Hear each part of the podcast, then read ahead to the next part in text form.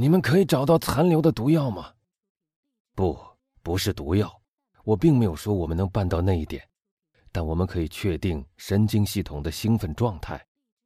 我们可以发现明显的、无可争辩的特征。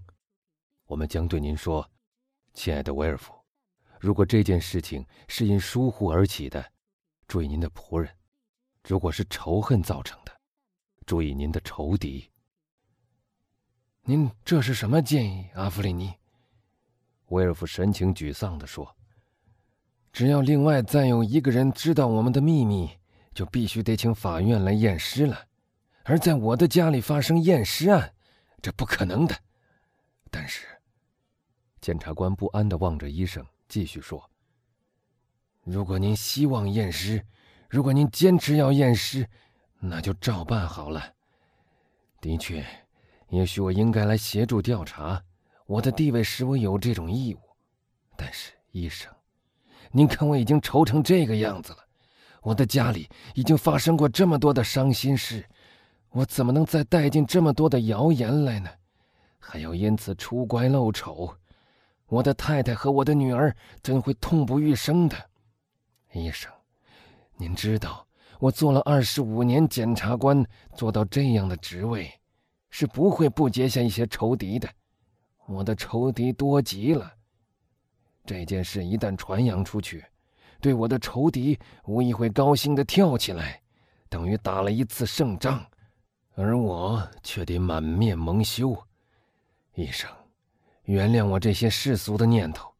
如果您是一位教士，我就不敢那样对你说了。但您是一个人，您懂得人情，医生。医生，就算是您什么都没有告诉我吧。我亲爱的维尔夫先生，医生答道：“救人是医生最重要的责任。如果医学上还有可以救活圣梅朗夫人的方法，我就得救活她。但她已经死了，我要考虑的就应该是活着的人。让我们把这个可怕的秘密埋在我们心的最深处吧。如果有人怀疑到这件事情，我愿意让人把它归罪于我的疏忽。目前，阁下，您得注意，得仔细注意，因为那种恶事或许不会就此停止。当您找到那个嫌疑犯的时候，如果您找到了他，我就要对您说：您是一位法官，您尽了法官的本分。我谢谢您，医生。”威尔夫说，高兴的无法形容。我从来没有比您更好的朋友。像是生怕阿弗里尼医生会收回他的诺言，他急忙催着他回到屋子里去了。他们走后，莫里尔从树丛里走出来，月光泻到他的脸上，他的脸色苍白，简直像是一个鬼。上帝用明显而可怕的方法成全了我，他说。但瓦朗蒂呢？可怜的姑娘。他怎么能受得了这么多的悲伤呢？当他说这几句话的时候，他交替的望着那个挂红色窗围的窗口和那三个挂白色窗围的窗口。在那个挂红色窗围的窗口里，灯光不见了。无疑，威尔夫夫人刚把灯吹熄，只有一盏夜灯把她那暗淡的光洒在窗围上。转角上的那三个窗口却恰恰相反，他看到。其中有一扇窗户是开着的，壁炉架上的一支蜡烛把它一部分惨白的光射到外面来。阳台上出现了一个人影。莫里尔打了一个寒战，他好像听到了低气的声音。他一向非常勇敢，但现在，在爱情与恐惧这两种人类最强烈的激情的夹击之下，他已处于骚乱和亢奋状态，甚至产生了迷信的幻觉了。虽然他这样藏在树丛中，瓦朗蒂娜是不可能看见他的，但他觉得，听到窗口的那个人影在呼唤他。他的混乱思想告诉他如此，炽热的心在重复，双重的错误变成了一种不可抗拒的现实。年轻人在那种不可理解的热情驱动之下，他从躲藏的地方跳出来，冒着被人看到的危险，冒着吓坏瓦朗蒂娜的危险。冒着被青年姑娘发现时失声惊叫的危险，他三步两步跨过那片被月光染成白色的花圃，穿过房子前面的那排橘子树，跑到台阶前面，推开那扇毫无抗拒的门。瓦朗蒂娜没有看到他，他正抬头看着天上，正在那儿注视一片在空中既然滑动的银云。那片云的样子像一个升上天去的人，在他那兴奋的头脑里，他觉得这就是他外祖母的灵魂。这当，莫雷尔已穿过前厅，走上楼梯。楼梯上铺着地毯，所以他的脚步声不会被人听见。而且他意气激扬，即使威尔夫先生出现，他也不怕。要是他遇到他，他已经下定决心，他要上去向他承认一切，恳求他原谅，并且承认他和他女儿之间的爱。莫里尔已经疯了，幸亏他没有遇到任何人。瓦朗蒂娜曾把房子里的情形向他描述过，他这时尤其觉得那种描述对他的作用之大。他安全的到达了楼梯顶上，在那儿停了一停，而正当他迟疑不决的时候，一阵啜泣声为他引导了方向。他转过身来，看见一扇门微微开着，他可以从门缝里看到灯光的反应，听到哭泣的声音。他推开门走进去，在房间里，在一张齐头盖墨的白床底下，轮廓明显的躺着那具尸体。莫里尔因为碰巧听到那次秘密谈话，所以那具尸体对他特别触目。瓦朗蒂娜跪在床边，她的头埋在安乐椅的椅垫里，双手紧紧的按在头顶上，他浑身颤抖的啜泣着。那扇窗还是开着的。但他已从窗边回来，正在祈祷。他的声音，即使铁石心肠的人听了也要感动的。他讲得很急促，断断续续的，听不太清说些什么，因为悲哀几乎使他窒息了。月光从百叶窗的缝里透进来，使灯光更显苍白，使这个凄凉的景象更显阴森。莫里尔受不了这种情景。他并不是一个特别虔诚、易动感情的人，但瓦朗蒂娜在他的面前扭着双手受苦哭泣，他却无法忍受。他叹了一口气，轻轻的喊他。于是，瓦朗蒂娜抬起头来，满脸泪痕，向他转过身来。瓦朗蒂娜发觉他的时候，丝毫没有表示出惊奇的神色。一颗负着重忧的心，对于较弱的情绪是不能感受的。莫里尔向他伸出手，瓦朗蒂娜指一指床上的尸体，表示这是他所以不能赴约的原因，然后又开始啜泣起来。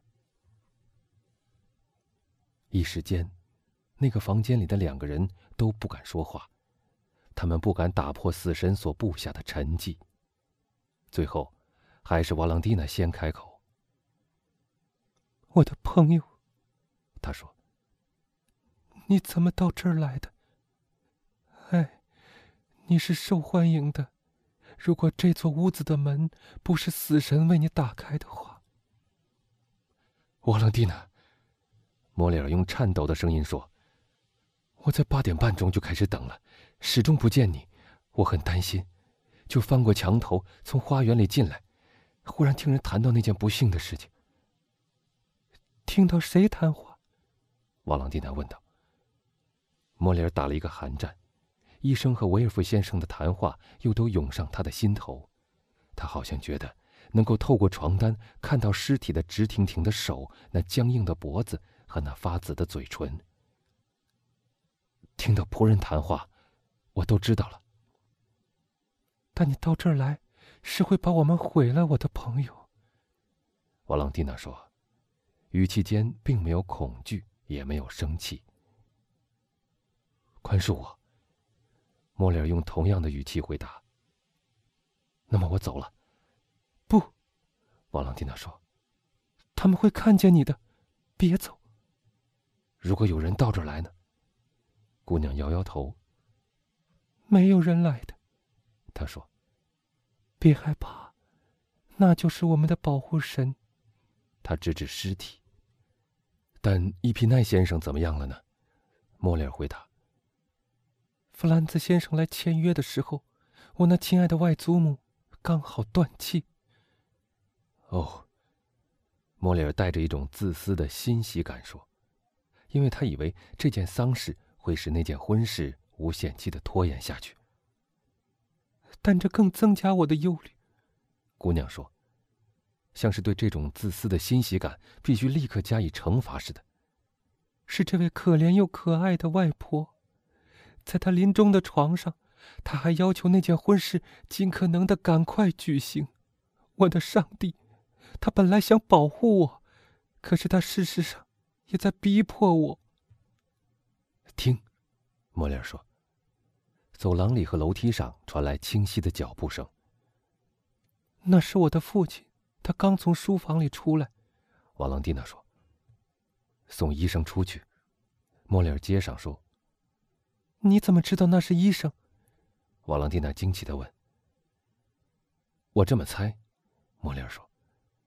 瓦朗蒂娜望着年轻人，他们听到街门关上的声音，然后维尔夫先生又把花园门锁上，回到楼上。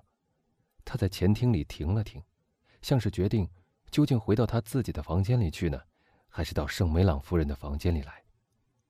莫里尔躲在一扇门背后，瓦朗蒂娜还是一动没有动，忧愁似乎使他忘了恐惧。最终，威尔夫先生回到自己的房间里去了。现在，瓦朗蒂娜说：“前门和花园门都关了，你出不去了。”莫里尔惊愕的望着他。现在只有一条路是安全的，就是从我祖父的房间里穿过去。他站起身来，又说。来，到哪儿去？马西米兰问。到我祖父的房间里去。我到诺瓦迪埃先生的房间里去。是的。你真的是这个意思吗，瓦朗蒂娜？我早就想过了，他是我在这家里唯一的朋友，我们需要他的帮助。来吧。小心，瓦朗蒂娜。莫里尔说，有点不敢遵从姑娘的主意。我知道我错了，我到这儿来简直是疯子的行为。你确信你比我理智清楚吗？是的，弗朗蒂娜说。我只有一件事很放心不下，就是离开我那亲爱的外婆。我本来是得守着她的。瓦朗蒂娜，莫里尔说，死人本身就是神圣的。是的，瓦朗蒂娜说，而且，那也只要很短的时间。于是，他越过走廊，领着莫雷尔走下一座很窄的楼梯，向诺瓦迪埃先生的房间走去。莫雷尔蹑手蹑脚地跟在他的后面。他们在房门口遇到了那个老仆人。